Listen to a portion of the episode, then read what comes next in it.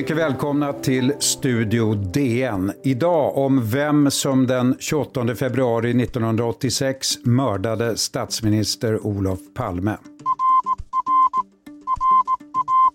Sveriges statsminister Olof Palme är död. Han sköts ikväll i centrala Stockholm. Olof Palme sköts ned i korsningen Tunnelgatan, Sveavägen och han dog senare på Sabbatsbergs sjukhus. Polisen söker en man i 35 till 40-årsåldern med mörkt hår och lång mörk rock. Mordutredningen är sannolikt världens största. 250 hyllmeter material, 222 000 tips, 130 personer har tagit på sig mordet. Hittills är det äntligen dags för klarhet i fallet.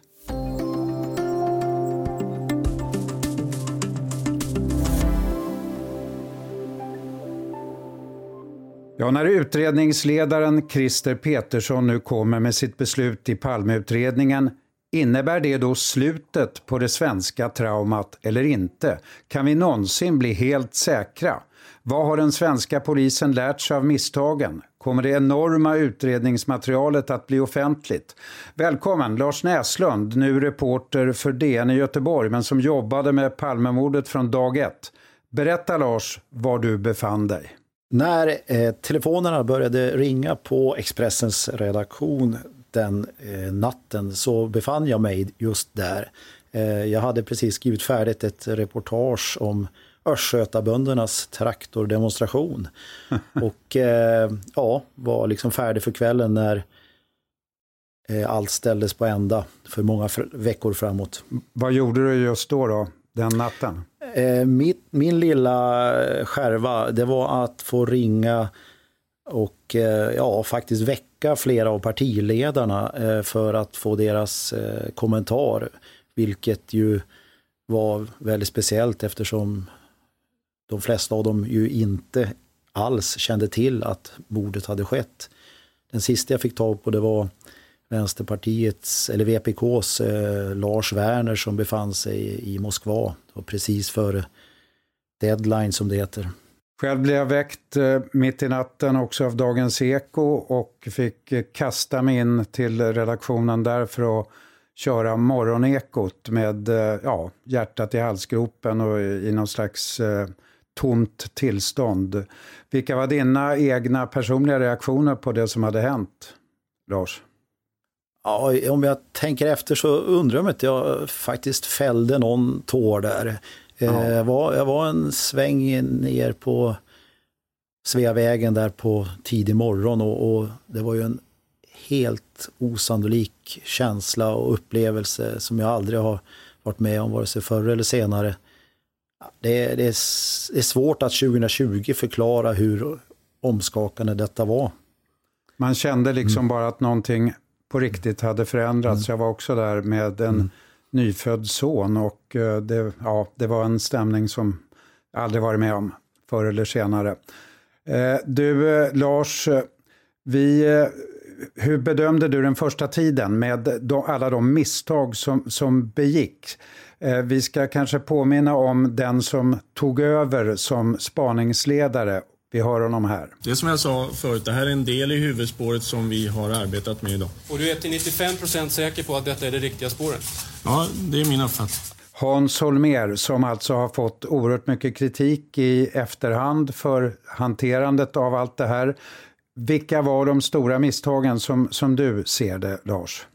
Ja, det var naturligtvis jättelätt att vara efterklok, men mm. det, det primära misstaget tror jag var att eh, det inte var den ordinarie eh, gruppen som brukade leda eh, spaningsbord som även ledde detta. Det kom ju så oerhört snabbt in storpolitik i det.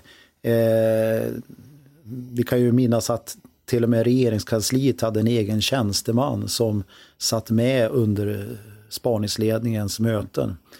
Eh, sen var det många detaljer, en bristande avspärrning, ett eh, märkligt eh, felaktigt rikslarm, eh, de märkliga omständigheterna kring förhören med Lisbeth Palme. Ja, det var rader av, av missgrepp som gjorde att det blev svårt att komma ikapp, om man säger så. Man utgick någonstans liksom från teorier och inte från själva brottsplatsen. Ja, precis. Eh Eh, I vart fall eh, efter, eh, redan efter någon månad så började man fastna i teorier. Och det är där som det verkar som den nuvarande spaningsledaren Christer Petersson då skiljer sig väsentligt från från eh, bland eh, framförallt Hans Holmér. Vad, hur uppfattar du honom? Han har ju inte varit särskilt synlig och det är inte så många som vet särskilt mycket om Christer Petersson till skillnad från Holmér som gillade medierna. Vilk, vilket är ditt intryck, eh, Lars, av Petersson? Ja, utan att ha haft med honom att göra så att säga så är mitt intryck på distans att han är oerhört eh, stabil och lugn och eh, eh omdömesgill. Eh, eh, han eh, har ju drivit eh, tunga fall så att han är ju inte på något sätt ovan. Men ja, det känns som att intrycket är att han har gått tillbaka till mordplatsen som man säger och eh, gått in i det här nu under tre år, drygt tre år med friska ögon. Vi ska också komma ihåg att han var den som fick Mihailo Mihailovic fälld för mm. mordet på Anna Lind. Han har också utrett Nils Horner, mordet på Nils Horner i Afghanistan bland annat. Och har skyddad identitet nu på grund av jobbet på internationella åklagarkammaren. När vi kommer tillbaka ska vi tala mer om Petersson och de spår som kan vara tänkbara nu.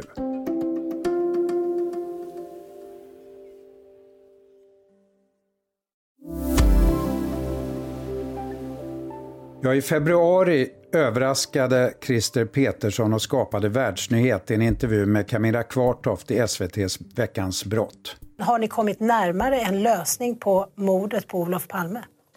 Enligt min uppfattning, ja. Det har vi gjort. Så då lutar det mer åt att ni faktiskt ska väcka åtal mot en misstänkt gärningsman? Det kommer inte jag, eh, kommer inte jag säga. Det, tolkningen är ju fri, men jag säger att vi kommer att fatta ett beslut i åtalsfrågan under våren. Vet du idag om ni kommer besluta om ett åtal eller att lägga ner förundersökningen? Ja, det vet jag, men det tänker jag inte tala om för dig. Eller för, för veckans brott. Men nu är alltså beskedet på gång och det blev enorm uppmärksamhet och Peter Kadamar i Aftonbladet skrev till och med att Christer Petersson nu var Palmemordets senaste offer. Hur reagerade du, Lars Näslund? Ja, oj, tänkte jag. Eh, har karln blivit tokig? Det måste jag erkänna var min första tanke. Eller har han eh, tänkt över vad han nu säger där i tv-studion? Kommer han att känna sig tvingad att backa? Men det gjorde han ju inte och det visade sig att det var väl övertänkt och samrått med spaningsledningen. Men varför skulle det ta så lång tid som det gjorde då, från februari till nu? Det undrade jag i alla fall. Jättebra fråga.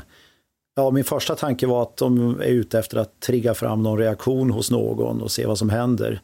Eh, å andra sidan är det ett väldigt gambling för man måste ju, när man säger detta som han gör, då måste man ju redan då sitta på den färdiga bevisningen.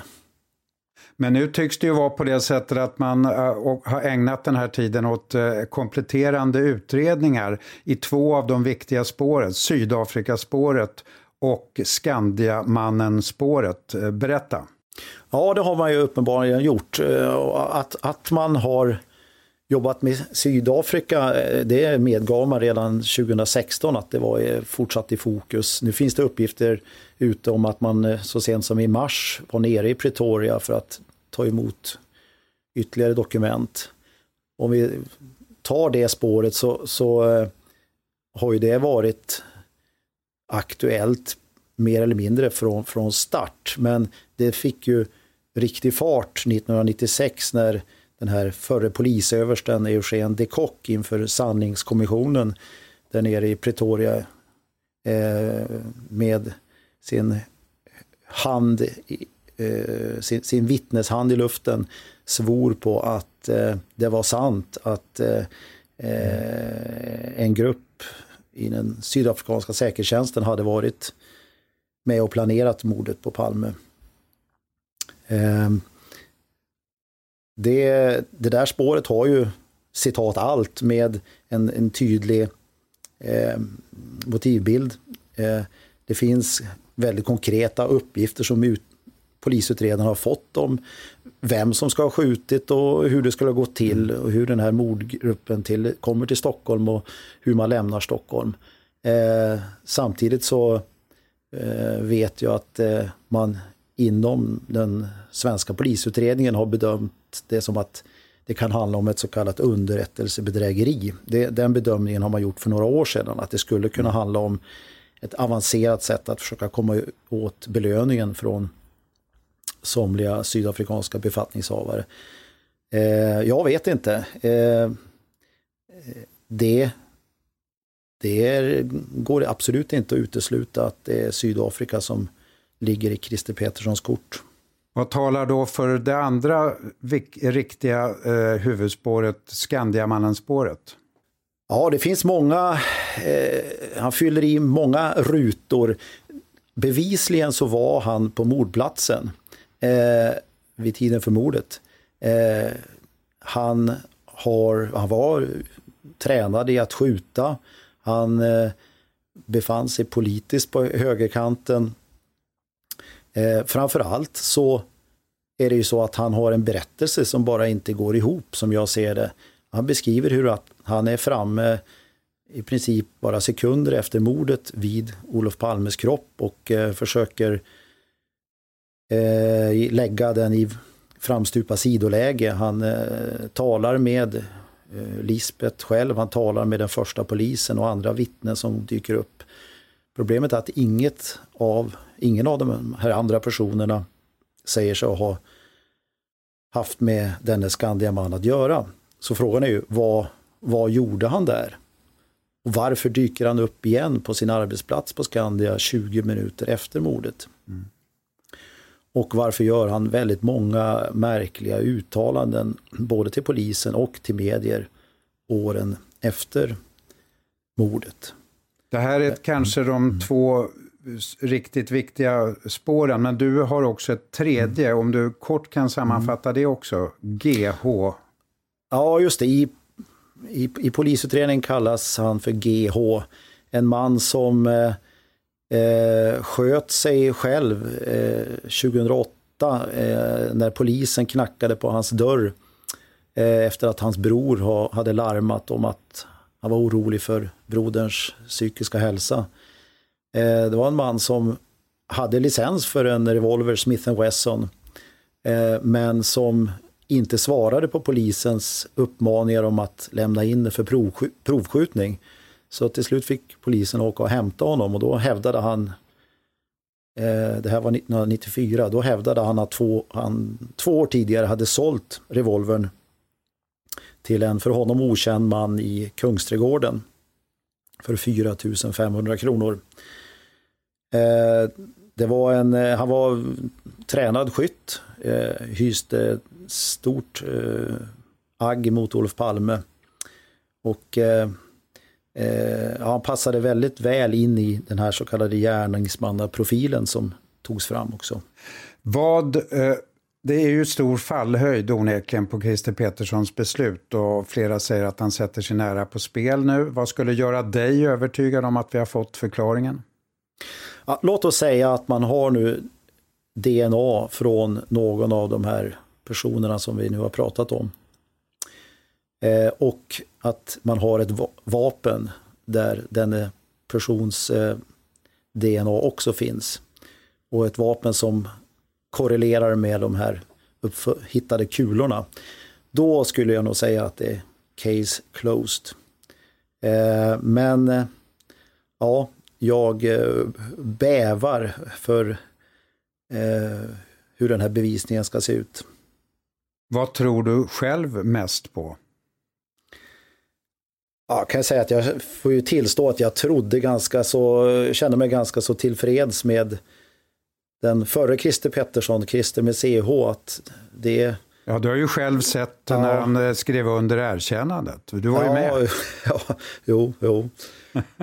Och kunde något dygn senare höra hur han, hur han tog tillbaka det i tv också. Ja. Eh, så du är nej, försiktig nu alltså? Ja, ja, ja jag, är, jag är skeptisk som det brukar heta. Men jag, låter mig, jag blir väldigt glad om jag, jag ser fram emot att bli överraskad. Kommer debatten någonsin att ta slut tror du? jag är rädd att 2020 så är det, är det väl god jordmån för konspirationsteoretiker. Så att jag är nog rädd att oavsett vad Christer Petersson lägger på bordet så är det inte eh, riktigt case closed för alla. Vad skulle du säga att polisen har lärt sig? Oj, det är en annan värld. Eh, jag tror att eh, polisen idag generellt sett är, är, är, mycket mer professionell. Å andra sidan, och det rent tekniskt är det ju en helt annan värld. Eh, eh jag tror ju att eh, man eh, skulle ha spärrat av hela Stockholm om det hade varit 2020. Man hade naturligtvis eh, kunnat eh, tanka av mobiltelefonmaster och man hade ju definitivt inte låtit högste polischefen leda arbetet. Mm. Återstår också att se vad man kommer att göra av hela det väldiga Palmeutredningsmaterialet. Tack så mycket Lars Näslund. För ljudillustrationerna svarade Sveriges Radio och SVT. I Studio DN nästa gång om Helmi 98 med bara en önskan att få dö hemma. En fråga som också covid-19 har satt fokus på. Studio DN görs av producent Sabina Marmelakai, exekutiv producent Augustin Erba, ljudtekniker Patrik Miesenberger, teknik Jonas Lindskog, Bauer Media. Jag heter Lasse Bengtsson. Vi hörs.